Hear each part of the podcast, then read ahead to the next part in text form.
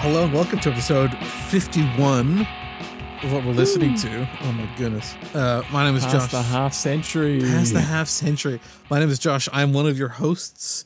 And uh, with me, as always, is my good friend and anti musical pollution spokesperson, Asher. Hello, sir. How are you? Is that because of the sample pack I sent you last night? It's a, a constantly relevant topic with you, I feel like. I saw this this um so the artist that I sent you last night, he he posted something. It was like um weaponized decibels and it had someone blowing a whistle over the top of like a politi- politician trying to speak or something like that. I, Anyway, sorry. yes, we could get into all sorts of like academic papers on this kind of sonic war. Yes. but we'll move on. Uh, well, we have a pretty fun episode coming up. We haven't talked in a little while, um, Mm. and the, we get the added bonus of getting to talk about one of my uh, favorite bands uh, that make music. So I'm excited about that. Um, Yeah. so with that in mind, I have a very small quiz for you, which is either going to be easy or impossible, as they usually are. Um, so as kind. yes, as you know, Gorillaz is a quote unquote virtual band. Yes. Um, rather simply, can you name the four members of the band and what they play for me? Yeah, sure. Ooh. Um, Russell plays drums. Uh, 2D sings. Noodle plays guitar, and Murdoc plays bass. There you go. Bro, it's like in the Clint Eastwood video, and it's like seared into my memory from when I was a teen. For a bonus point, can you tell me 2D's real name? Oh, Ooh, that's that's a little further in. yeah. I'm, I've looked at the art book, but I don't think I've ever seen that. Though, if you tell me, it might jog my memory. So, Nah, his name is Stu Potts. Is what his name is. uh, yeah, I've never heard that. Was the Um, reference in the song that we wrote, you know, Life in 2D, was that a reference to Gorillaz at all? Or was that just a, is that related to the song? No, that's related to the song. Um, the 2D actually comes from him having two giant dents in his forehead, which are what make his eyes black. Um, Right. but we'll we can get to expanded Gorillaz lore if we ever get there. Um, Sweet. Yeah, good I'm job. for I- to be honest, I'd forgotten that it was in the music video. Um, it's been so long since I watched that one. Well, I was watching um, the live gig of Plastic Beach, and they have the video clip playing in the background when they do Clint Eastwood as like the last song. Okay, sure. and so it just reminded me of that. But I mean, I I remember their names because I thought I thought Gorillaz and their like um, virtual personas were very cool um, when they first came out. I thought that was neat. So, I mean, me and every other teen in the early thousands. Yeah. Well, there you go. Full points to you, sir. Um, Thank you. uh, do you have any uh, catch up to go through? It's been a little while. Um. No, I don't. I think catch up has gradually fallen off my list.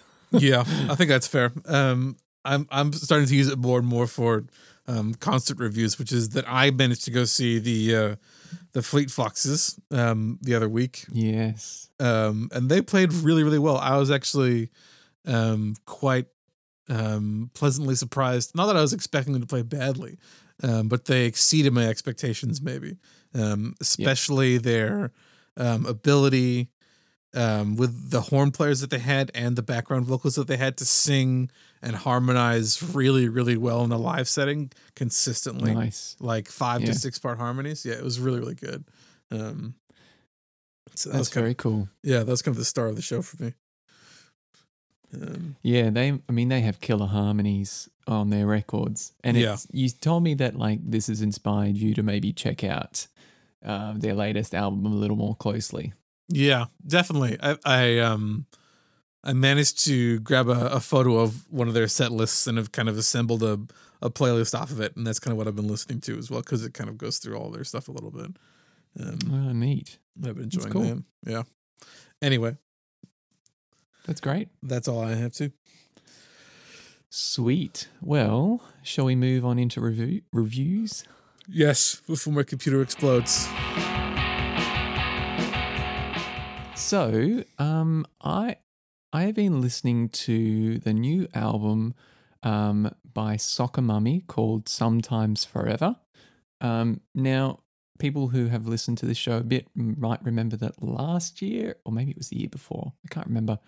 I was really into Soccer Mummy's um, album before this. I think it's her third album. She's got a few EPs as well. I lose track. Mm. Um, Color Theory, and I really enjoyed that. Kind of like a 90s inspired or early thousands inspired dream pop rock album. Um, and so this new album, Sometimes Forever, came out in July, and I have been enjoying this as I drive around, and it's it's a very nostalgic sound. Um, so did, did you get to listen to it? Did, what are your initial thoughts before Yeah. I kind of dive into it? I went through it a little bit. I should say that I, th- I believe we spell soccer mummy with a U around these parts the way we pronounce it, so I'm okay with that. I just pronounce it that way, but I'll, I'll spell it properly in the show notes. I, or spell um, it the way Americans spell it. I don't know. My, I guess I initially felt that it was a little less uh, vintage production wise, um, Mm. um, but still kind of very still same '90s alternative aesthetic. Um, I yeah, I, I felt like it was not overly different enough for me to kind of uh, recognize it from the last uh, one that I kind of went through a little bit. Hmm. Um, I didn't obviously spend as much time as, as you did with it, um, but that's kind of my initial feeling. Yeah, and there is a similar. I feel a similar way in parts of the album. It felt so. This is a lot more commercial. This album, I believe, she's been featured in Times Square a bit, and it's kind of gotten a bit more um, mainstream attention. And I feel that the sound is reflective of that. Like it's a it's a little less lo-fi, um, which I kind of miss. Like I you know, I think she's trying to do similar sort of um, style as the lo-fi kind of scene, but with hi-fi sort of sounds. Yeah, Um, and some of it felt a little disingenuous. Like if you're going to be a bigger, more produced artist, don't name a song "New Demo." Like, you know, obviously, obviously you're going to name it something that relates to the song. And like "New Demo" is like actually what you might name something on your first EP or something like that because you're uh, just kind of doing this for fun and that sort of thing. But I felt like some of the the 90s references were a little bit forced in some ways. Um, however, a lot of these songs have kind of come back to me many times. And like the first song, Bones, is a real killer. Like it's borderline shoegaze for me, feels kind of like we're creeping into the territory of um, like Slowdive and yeah, other kind of artists, that sort of thing, like more rocky. Like this album has a lot more distortion on it. Mm. And I really like that. You can hear that on like Darkness Forever.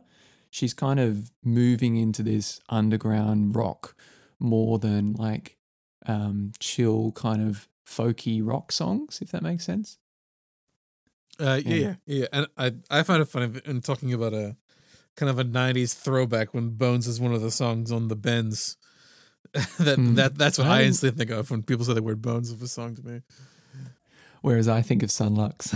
Yeah, yeah, it's true. It's- Um, yeah, so I actually find a lot of these songs really good. Like they're not. I feel like they're not as not as kind of organic and raw as um, Color Theory, and you know, and I was listening a bit to like one of her old singles, um, Your Dog, Mm. um, which feels a lot more kind of biting lyrically. It's more like you know she she's writing these as a you know disenfranchised teen, teen sort of you know like kind of a bit gripey and that sort of thing. Whereas the songs on sometimes forever feel a bit more measured and lyrically and kind of like balanced out in terms of sound. Anyway i don't don't need to kind of go too fancy but i just felt like this is a, a bit of a different album from the others and i missed some of those more raw like kind of bare acoustic sort of feeling things with then like kind of more acoustic sounding instruments um, because things like um, "With You" has like these big synth arpeggios. Um, it's cool though. I like the the melodies. A lot of the melodies are really killer. Mm. You know, um, on most of these songs. I also really like "Shotgun." Um, I know that every time I send you that song, you just shake your head at that lyric. It still bugs me. I know it's petty, but it I don't know. Lyricism No, is it's not. important. What's that? the English language is important to me. Yeah, and you know what? I I think that's fair. Um because it does take away a little bit like you know, she obviously went, "Oh, wait." But, you know, it rhymes well, so I'm going to keep it or something. But um I like the riff of that song and I I think it's got a great chorus. I love the drums. Um so my favorite tracks are Bones, Shotgun and Still. So the last track, Still, is probably one of my favorites and reminds me a lot of Royal Screw Up from uh, Color Theory, Hmm. which has that kind of more acoustic led sort of thing. And the lyrics are a lot sadder on this one, and it kind of feels a lot more like that. I don't want, sorry, it sounds a bit, you know, macabre being like, I want more sad lyrics. Um, but I did feel, I don't know, it felt like it was more of her older songwriting from Color Theory. But Mm. Color Theory is still new in Soccer Mummy terms. So, you know, whatever. Take my comments with a grain of salt. I think that's all very fair. yeah, no, I I really enjoyed it. It was great listening to it. Um, yeah, like I said, I've been doing a lot of driving and it feels like a real driving album. Yeah. Feels like something I'd listen to in the early thousands and that sort of thing, obviously. But yeah. Yeah, it's some of the songs. Oh, one last thing. Uh, Don't Ask Me feels like it's kind of into dream pop territory, like Mm. Always and stuff. Mm. And so, yeah, no, I think she's done a great job on this album. I hope it does really well. Um, I've chucked a bunch of songs on another playlist, and I, I think I'll keep listening to these a bunch throughout this year. But yeah, I think I still love things like Bloodstream and Royal Screw Up from Color Theory. I think they're just kind of top Soccer Mummy songs. So Maybe- I need Yeah. to give it another listen. I think I, did, I didn't spend enough time with it. On maybe. Uh, yeah, I mean, yeah, it's it's pretty good. It, it feels like some of the songs in the middle aren't as like crucial, but um, yeah, it is a bit longer, so that's why it's tricky to get through sometimes. Anyway, Mm. what have you been listening to? yes, Something very different. I think we, we've done a bit of a switch up um, this time. yeah. Um, this is not a driving album. Um, Mm. in fact, I have to find myself sitting down and spending a lot of time purposely listening to it. So, um, Nick Cave and his uh, longtime conspirator Warren Ellis um, put Mm. out a kind of a surprise EP. They didn't make any noise about it. They just kind of released it, um, and I stumbled across it. Um, it's called Seven Psalms. Um, I, I guess I should put out a small disclaimer. This is probably the most um, Christian religious thing that I'll review on this podcast ever. Um, so if that's not your style, you can skip ahead or whatever. But I want to keep talking about it. Um, so so this is a, a very different vibe. So um, for those not aware, Nick Cave um, tragically lost a second son of his um, recently. Um, Oh, I And- didn't know about. I, I mean, we talked about Ghosteen and his his other son who lost. Yes. Yeah, So, wow. so that was a younger son of his, and then more recently another one um, passed away, who's a little bit older, I think around our age, um, and not as um, close to the family necessarily. That's um, neither here nor there. Um, Hmm. so he hasn't said anything about that period, um, and he just kind of dropped this, and so Hmm. that's kind of why I was intrigued by it initially, and then um i've been fairly shocked by it. It's a eight song ep um of self-composed psalms in a very old testament style. Um Hmm. And uh, warren ellis has done the background um ambient music to kind of give mood to the uh to the poems themselves and it's kind of spoken word. Um, and I uh, kind of found it quite shocking uh, upon first listen to it. Um, yeah, like throughout his career, Nick Cave has kind of played around with um, religious themes and messages and um, critiques here and there. Uh, this is uh, a lot more uh, personal and earnest, and uh, I don't know, it, like it's it's grief stricken without um, the overwroughtness, um, and kind of more humble and uh, genuine religiosity, which I find quite um, quite different. Um, Hmm. yeah, like people don't really make this kind of thing. Uh, much No. less, no, much less for popular consumption. Like I would understand if he wrote this and kept it in his private life. Like that's something I'll completely understand. If he said like I'd been writing psalms about laments in my own life in the last year, but to actually release it for the public, um, I find quite shocking. Yeah. Um, did you have a? Hmm. Did you ever go through it? Oh yeah, I had a bunch of listens through it. It, I mean, it's really my kind of thing. Um, yeah, I really like. I mean, so Warren Ellis, obviously from Dirty Three as well. Yeah. Um, and he did a great job of kind of providing this bed for the poems that Nick Cave had written, the songs, psalms. Um, I didn't know about the his son's death, but that does explain a lot of the content. Yeah, a couple of them are Um, very um, on point about um, dying children. Mm. Yeah, yeah.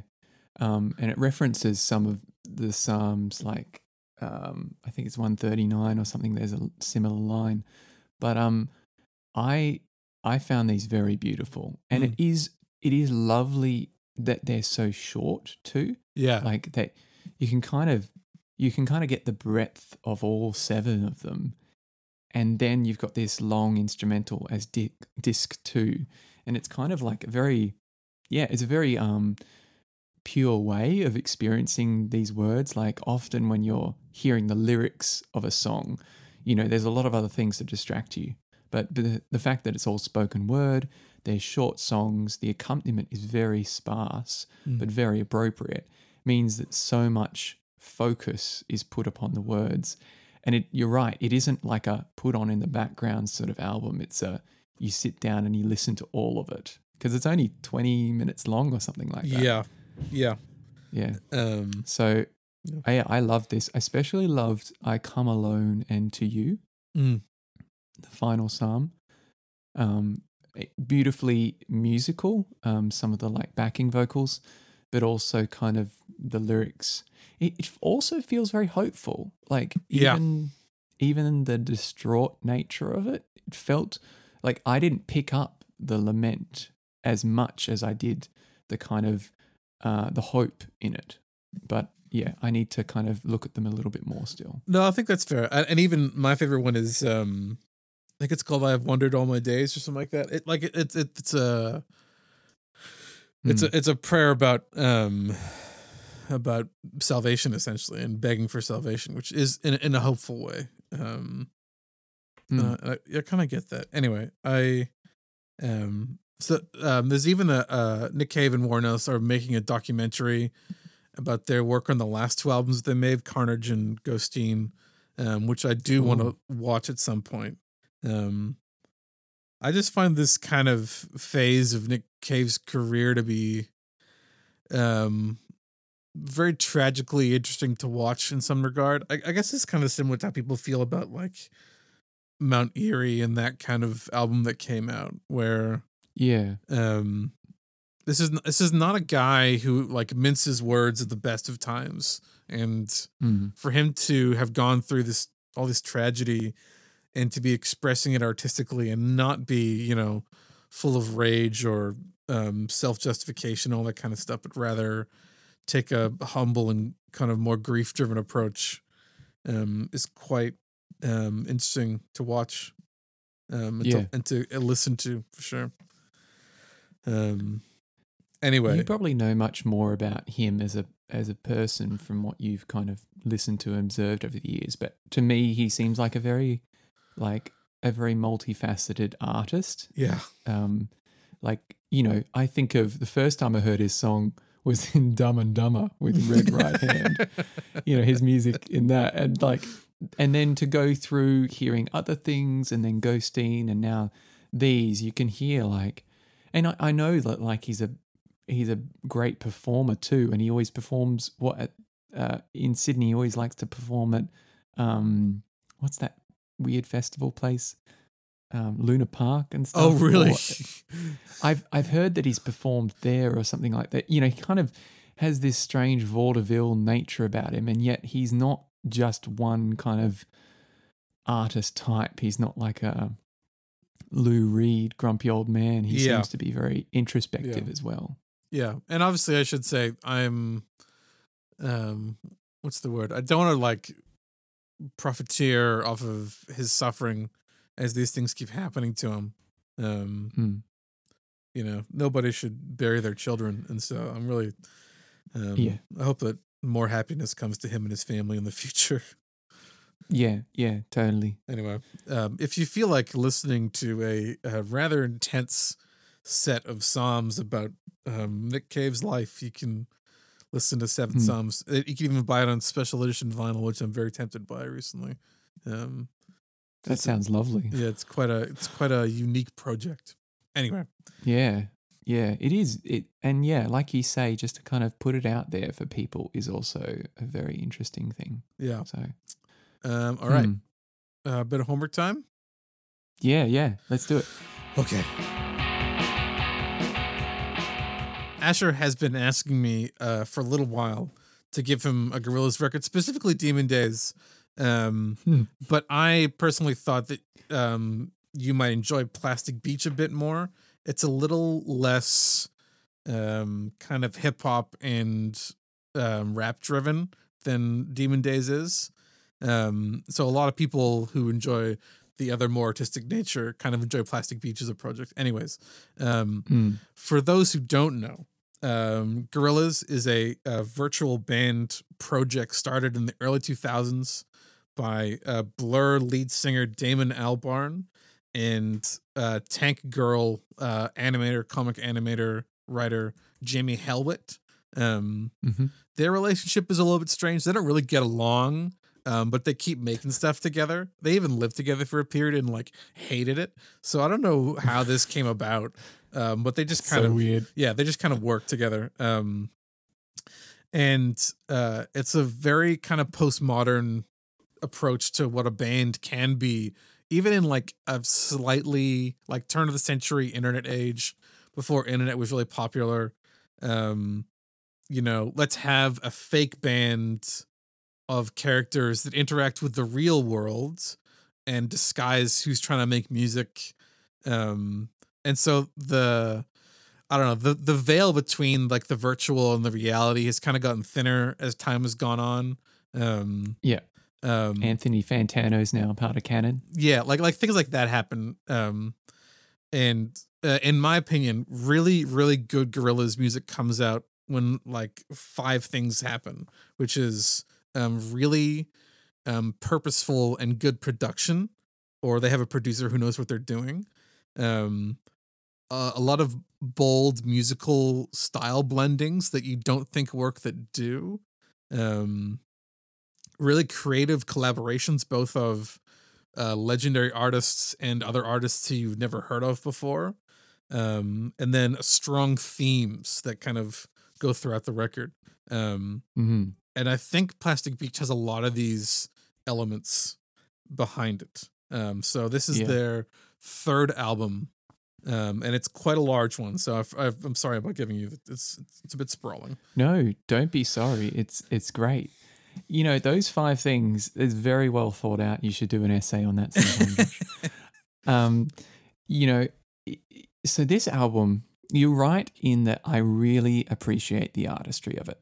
And what I, I think as a big overarching idea is this as a as a project is incredible. Yes. I don't think I love every song. I don't think like I don't there are only a few songs that I would put on a playlist and like listen to frequently. Mm. But every song is really important in the big piece of structuring this fictional world of the plastic beach. And the sailors' outfits and the and the artwork that goes with it. I have been racking my brain trying to think about how Damon writes this kind of music Yes. and like and what kind of pull power does he have like who is this dude like i mean w- you know is i didn't think that blur were big enough for you to just be like hey snoop dogg come and do some some like lines on a track you know obviously he's employing him but at the same time you know you don't agree to be on a track unless you think that that artist is like worthwhile Yeah. and the thing I really appreciate about Damon is he's not like a showman, like I must be in the center of the stage. Like I mentioned before, I was watching um, that Plastic Beach performance. I think it was in Paris Yeah. In France. um, in like 2011. It's so wonderful watching him share the stage with all these like different rappers and musicians. He's just running around, having a good time, like slotting in when his parts come in, just totally like letting them take over. and it's really interesting. You know, it's kind of like a very humble way of doing music where you're not going, I am the center artist. Although, like, he is the guy who's kind of holding things together Mm. um, compositionally. When he's performing and when the final product comes out, he may not even be on a song in some ways. Yeah. I- Um, yeah. Um, I No, feel go. I feel like we're gonna go over the place a little bit. Um, the, the, yeah, that's fine. these performances in particular, um, where Bobby Womack is still alive and touring with them. Um, he, Was he the bass player? no, he's the No. he's the singer on um Stylo and the Clouds of Unknowing. He's an old soul singer from like the seventies. Um, who Yep, did, yep. did a lot of protest songs, and he he he's like he was like one of Damon Albarn's heroes that he actually managed to get on a record. Um, Mm, and so a lot of times when he's on stage, Damon's just kind of like looking at him with star-studded eyes, which is quite um quite funny to watch. Um like he really it's very sweet. yeah, he really loves watching him work. Um yeah. um And it's interesting, on that note, Stylo is not one of my favorite songs. yeah, yeah. It's very repetitive, but it's just important in the the bigger scheme of things. Like I now have the beats going on in my head. I have Bruce Willis in my mind driving along. You know, you know, it's it's kind of all a big part of the big picture of Plastic Beach. Yeah. So I think I'll get um for a bit of context, um after the Hmm. success of Demon Days, uh there was a lot of kind of clout I think Gorillaz had, especially within the rap community. Um they'd kind Right. of made some waves there. And uh, thanks to the help of their producer for that album, uh, Danger Mouse, who also knows a lot of people. So that's kind of where Mhm. when they went into this record, they went with more of a shotgun approach. They like fired out just hundreds of invitations to people. And if anyone wanted to come to the studio and do a track, they would just come and do one. Um, That's great. and so lots of people were rumored to be on this album, you know, like um, Barry Gibb from the Bee Gees and other British bands like never turned up, but were like, they've been invited. Who knows if they'll come and do something. Um, Yeah. so that's kind of where you get a like this album's really eclectic. Like sometimes you have like Marky Smith from The Fall or Lou Reed from the Velvet Underground, or you Yeah. have these like grime rappers that I'd never heard of, like Bashy and Kano. Um just Yeah. kind just kind of doing their thing. So it's um it kind of lends itself to that really just wide variety in this kind of shotgun project. And I think that that eclecticism, whatever, is what I found really hard about engaging with Gorillaz. Yeah. Like even when you listen to their self-titled LP, um, the genres change all over the place. Like you have Clint Eastwood, which kind of was the lead single, which is very different from things like Tomorrow Comes Today, Yes. and very different from like Five Four or Rehash or Nineteen Two Thousand. Like every song, like you feel like you're moving. And I remember being a teen and kind of making a playlist of the ones I liked because I wasn't really good at understanding rap at that time. and I've gotten better. But like, you know, even with Clint Eastwood, I kind of preferred the sung parts. But now I'm like, man, I I love all the parts in these songs. I especially love on Plastic Beach. I haven't talked about the songs I love. Um, what's the jellyfish one? Um, Oh, su- super, super fast jellyfish. Yeah, yeah, yeah. That's my absolute favorite. I love the start. It's like, oh, this one's got a toy. You know, like Yeah, yeah. it- I mean, that so- kind of rap where it's conversational is like my favorite. Um, so De La Soul, who are on Superfast Jellyfish, are like longtime Yeah. collaborators. They also do Feel Good Inc. Like they're the they're one of um whenever Gorillaz puts out a record, like, oh, is De La Soul gonna be on there again? They're kind of um they're a three piece um and they're hilarious to watch. They're these big dudes who love Very joking funny. around. Yeah, yeah. Yeah. And I loved on the Stylo video because I rewatched it, um, just kind of thinking about this. There's like a super fast jellyfish advertisement that Mm. the car, cop car flies through, which I thought was a nice touch. And I like the sampling of the crunchy cereal kind of thing. And and then it's that whole idea of, you know, the chorus is completely contrasting the verse.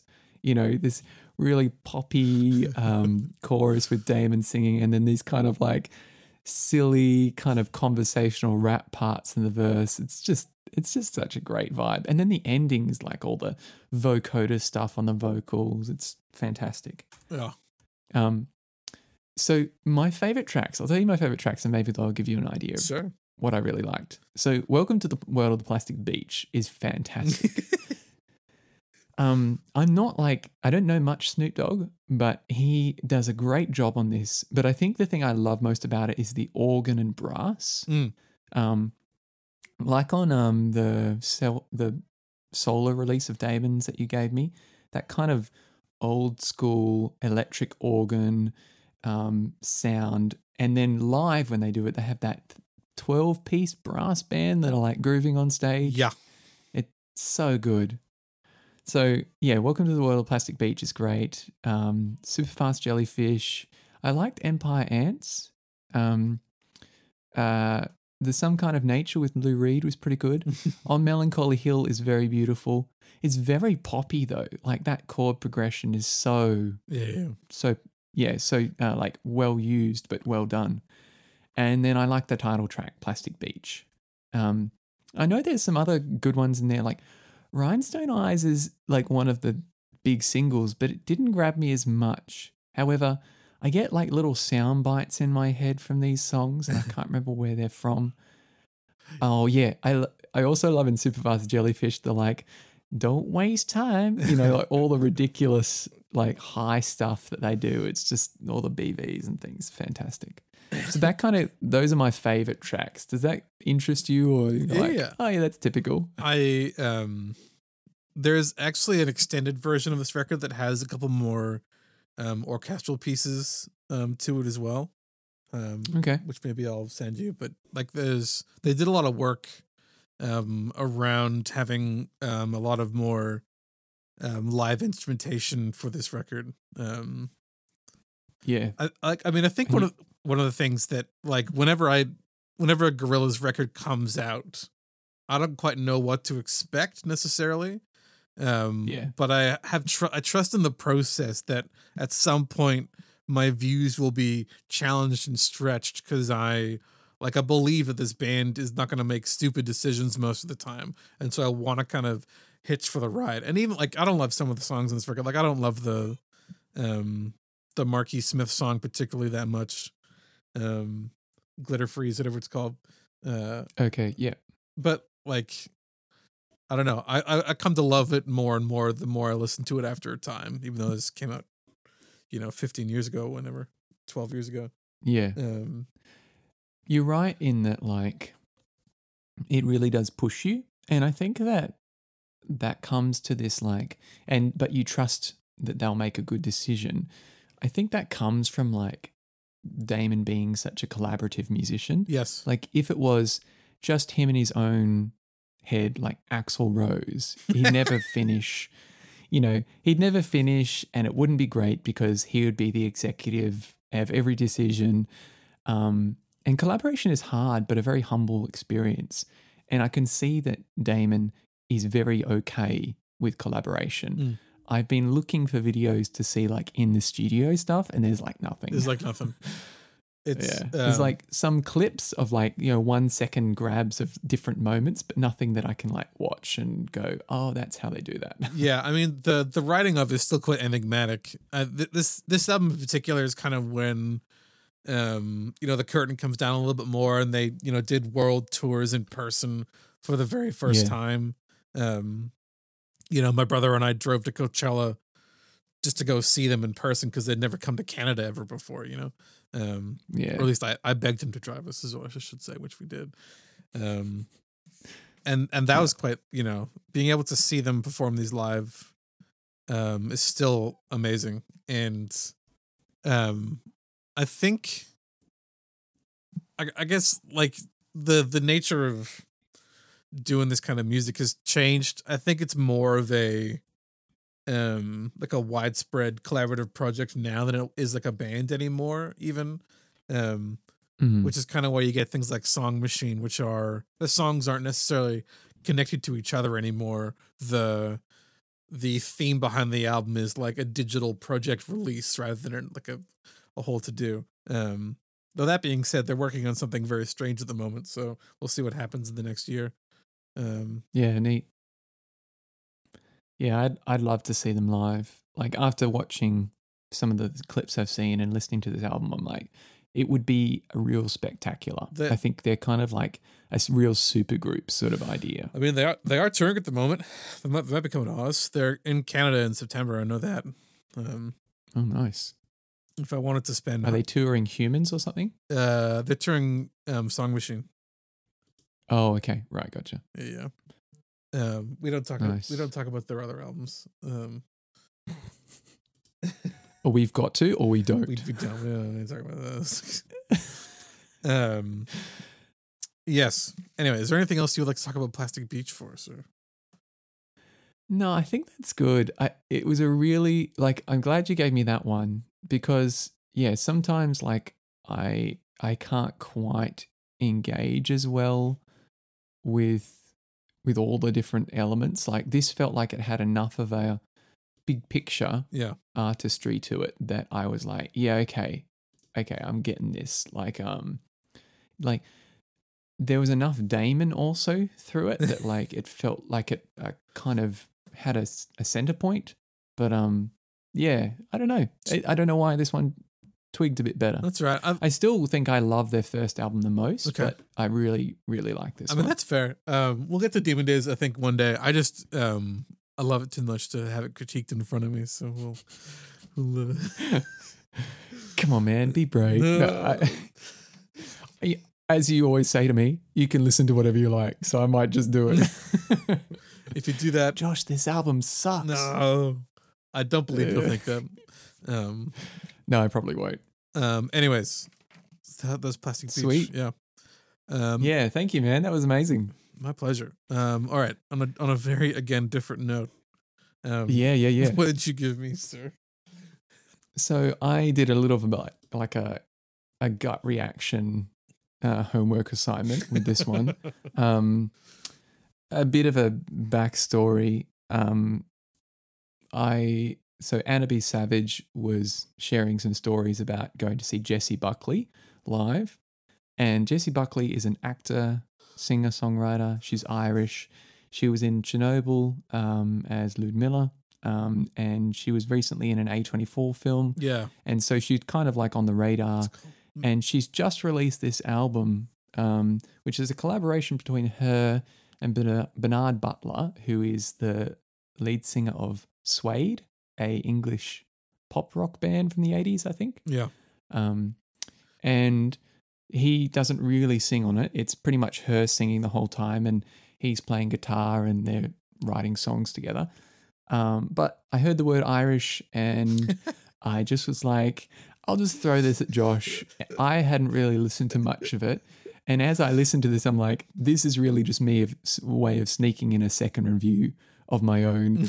Um, because it is a lot more my kind of album than it is yours. But um, having said that, I'm happy to be surprised. Tell me what you thought of For All Our Days That Tear the Heart. Yes. There's, there's nothing particularly Irish about this. I feel like we should say up front, which is No, no, Uh, I know, right? that's all right. It could be a Joni Mitchell record for all we know. It could be. I um Yes.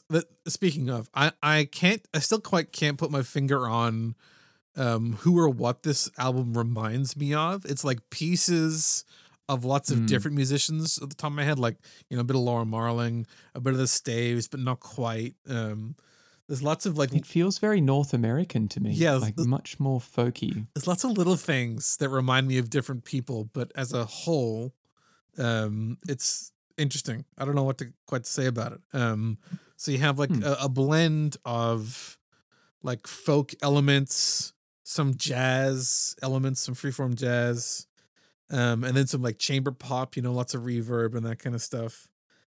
Um, and it focuses a lot on the on the vocals. There's a lot of um interplay between what she's singing and what the band is doing. It's less of like a united front and more of like two duet pieces in in my eyes a lot of the time. Um Hmm. like she'll Yeah, good point. she'll be singing something and the band will be doing something different to kind of interplay off of it. Um which is I think where you kind of get the idea that this is a collaboration. Like the first time I went through it, I'm like, okay, I don't really see what um Bernard Butler is like doing this time. And then after I listened to it like maybe four or five more times, I'm like, okay, actually no, he's doing the response with his kind of music. Um uh yeah, so what to say about it as a record? It feels quite cinematic. Um you know, it's by and large a lot of ballads, so uh lots of kind of sweeping musical moments and um Yeah. big emotions and that kind of stuff. Um hmm She is an actor, so perhaps that part goes into it. Yes, I did. Uh, yeah, I didn't want to go for the pun, but I, I think maybe so. I, I think I preferred, um, by and large, the more upbeat songs. You know, like Babylon Days or Footnotes on the Map. Um, Yep. and when you get to the more kind of jazzy ones, like um, Seven Red Rose Tattoos, I don't know. They, Yeah. they kind of drag a little bit. Like, like halfway through, I kind of get the point of what the song's doing, and it still keeps going. And um, freeform trumpet solos are happening in the background. I'm like, okay, I'll kind of move move along. um, I kind of like the slower stuff. Like Yeah. like I said, I accidentally realized I gave you an album that was more for me, you know. um, you know, if Anna B. Savage is going along to her gigs, it's probably going to be more for me. But um, yeah, I liked those. Yeah, the opening track, "The Eagle and the Dove," and then there was another one. Um, there was a. I've watched a couple of Jools Holland's yeah, um, performances. And what was the other track that was really nice that she performed? It was. I mean, the one you sent me was Footnotes on the Map. Yes, that one. Yeah, there was footnotes on the map, which was really lovely. And I think from a technical perspective, like her her vocal execution is incredible. Yeah. Like it's she's disgustingly talented, like to be, you know, such a great actor and as well like such a great songwriter and singer. I just kind of wonder at these people who can kind of create so much. But Yeah, yeah, I, I guess it's, But, it's something um, to where it's sort like the the nature of the project is quite astounding. Where you have um this Irish actress turned like exceedingly stunning, talented singer.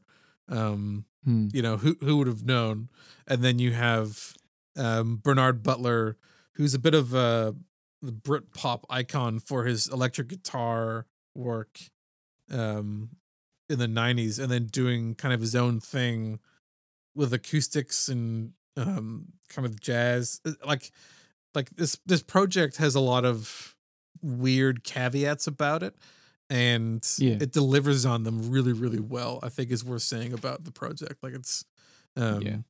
yeah like they they kind of they stick the landing as as they would say Yeah. But it is a bit like hard to engage with if you don't know the history of those things. sure Although although if you- like if you really love the music of Joni Mitchell, this is probably your kind of thing because it feels very you know these very articulate melody lines and kind of like subtle dynamics and that sort of thing. It, it is really about Jessie Buckley's voice, but the more I listen to it, you're right. Like I can hear the really interesting um, kind of parts on the guitar and and yeah, I'm trying to figure out like yeah, I don't know. It it's just a I feel like I could appreciate this more if I'd known more about Bernard Butler because I had to look him up. I was like, who is this guy? Yeah.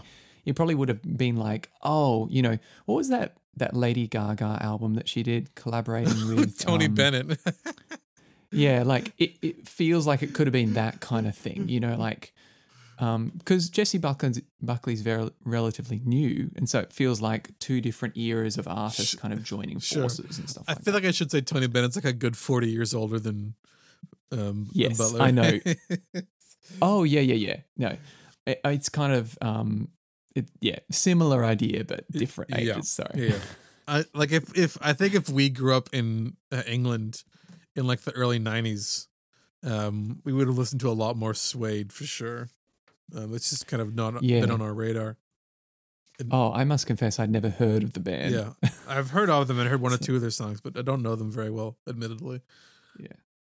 yeah. Um, anyway, I I, Yeah. I by and large enjoyed it. It was you know not my regular listen, but um, I can't fault it for trying.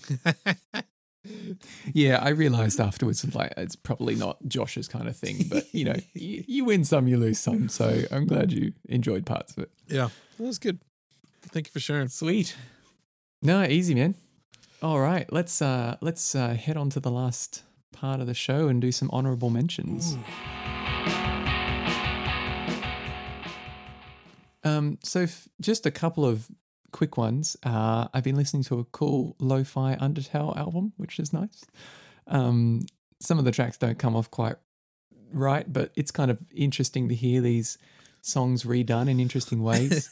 um, interestingly, that relates to something else. I saw recently Toby Fox was tweeting out that like people were getting um, strikes on their YouTube videos for using his music. Uh, And he's like, this shouldn't happen. I have given permission for anyone to use my music. yeah, And if it does, let me know. it's uh, those those are fraudulent bots. I've um, Yeah. I thought you were. But it's really- sorry. Keep going. oh, I just thought it was really nice of him. But um, yeah, what were you going to say? I thought you were gonna mention on Twitter the the um, lo-fi remix of the Up theme song you kept talking about. oh my goodness. That made me so confused. so, so for context, I stumbled upon this silly video of someone just remodeling a bedroom with CGI, just like how to make a bedroom more spacious. But the music was this remixed version of the Up theme song. But it was gone from 3 4 to 4 4, and it was this awful beat with these haze and claps, and it was the most atrocious thing I'd heard in months. Oh, I can't believe you saw that too. I was like totally astounded by that. I thought you were going somewhere. Where you going when you started mentioning Twitter? Anyway, Oh, I have to put that in the show notes so everyone can appreciate how terrible that was. I couldn't quite get over it. Who makes this? Like, what was going through their brain and why? Oh. Like, there are so many other pieces of music you could have chosen. Oh, sorry. Okay, I'm back. Yes. All right. Yeah. So, um, Lo-Fi Undertale. Uh, let me move on. Um, uh, Dino Spiluttini is doing some new things. He's gone in a completely new direction, uh, and he's doing like kind of trance tracks. and he's got this new single out on SoundCloud, and it's got the biggest bass sound I've heard in a long time. So I'm going to chuck that on the playlist. Um, another band, uh, another artist I like, Christopher Royal King, who is called Symbol, has a new two-song ambient uh, EP out that's quite beautiful. I like his stuff. Um, I was a big fan of his first album. Um, I think it was called Tracer. No, Tracer was the name. It was called Online Architecture. Yeah. Anyway, I'll put those links in the show notes. Um, Alvvays have a new track out. Is that what you were going to talk about? yes, Yeah. Phar- pharmaceuticals, or what is it called? yeah. um, So they have a new album coming out. yeah, and I was quite surprised at how short the song was. Like two minutes, isn't it? Yeah. Yeah, that is a bit shorter than they usually do.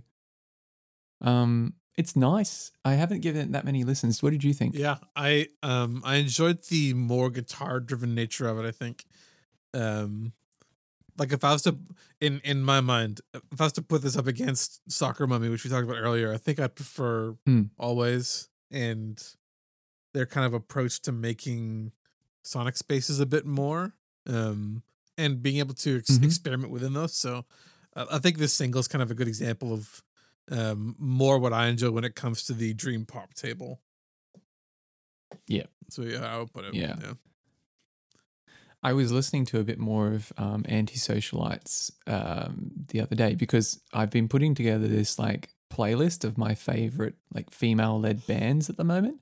Um, and I was chucking on some some Alvvays, and so I was listening to those and realizing how lo-fi they sounded. Like it's a really interesting production. I can't remember if the Pharmacist is similar, but yeah, yeah yeah. Um, and last one, um, this is a random one. I actually wanted to just mention that um, that uh, sample pack I sent you. um, I I've been listening to some work by this um, guy who makes sample packs, but he's actually like a a sonic um, soundscape teacher. He teaches like electronic music and stuff in like Zoom classes. Um, and he also kind of writes um, like audio essays. And so um, I found this sample pack he released of over 400 samples of him hitting things in his backyard, which is amazing. Um, I'm looking forward to chucking those into my samplers. Um, but the it starts off with this half an hour like soundscape of all the sounds being used, like sending them through VCV rack, um, which is like a modular synthesizer. Yeah. And then he's talking over the top of it about sampling, about using found sounds and all that sort of thing.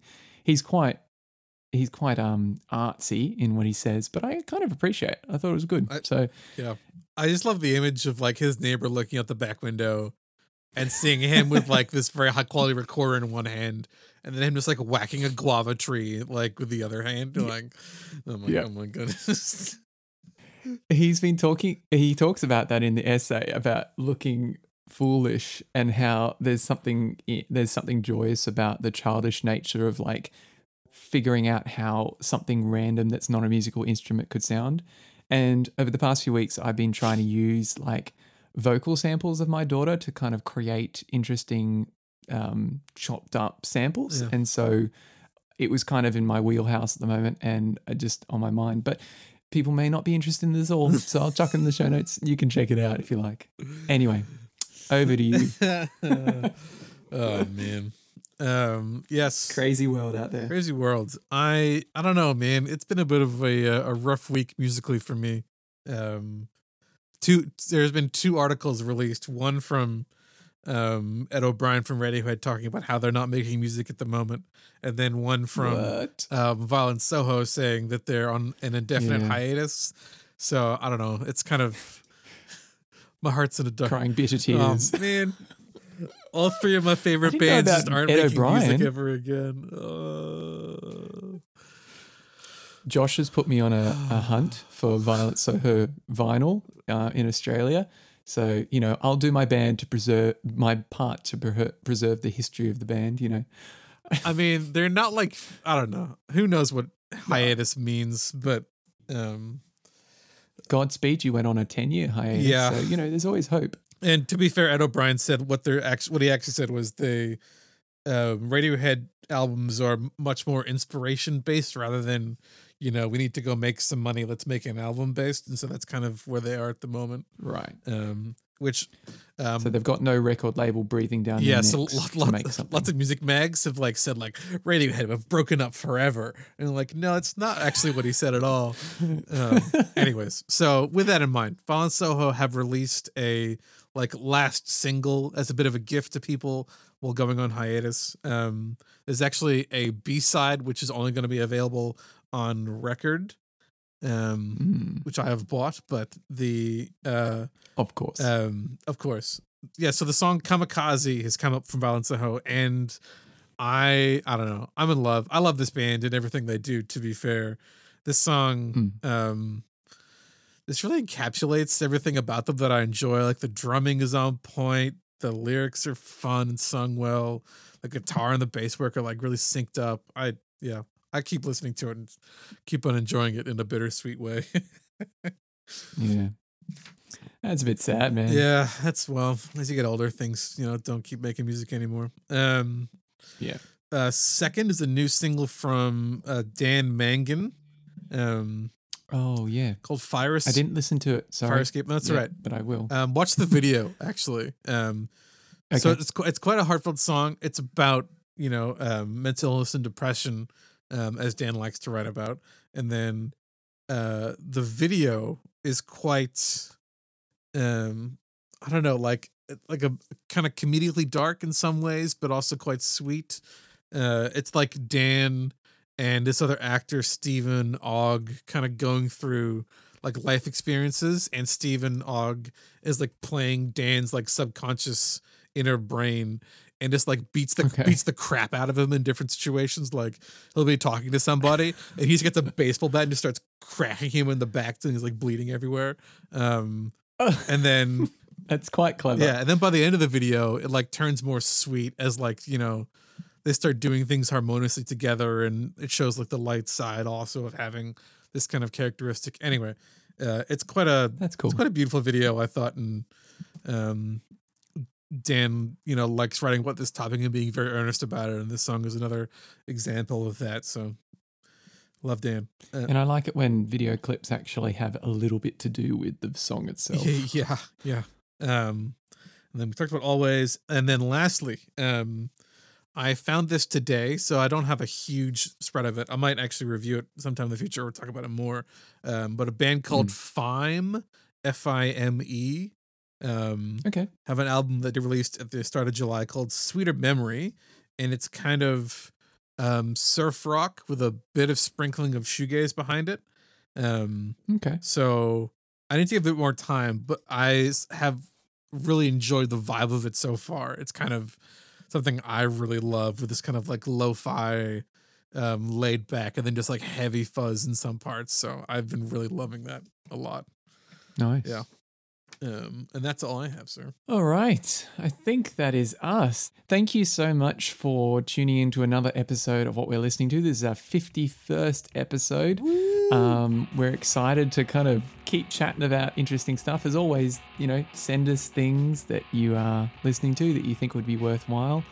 Um, and get in touch with us on socials and uh, so Instagram, Twitter, Facebook.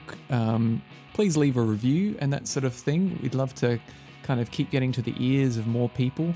Um, but we just really love chatting about music and chatting to each other. So till next time, I'll see you around, Josh. See you, Have a mate. good day.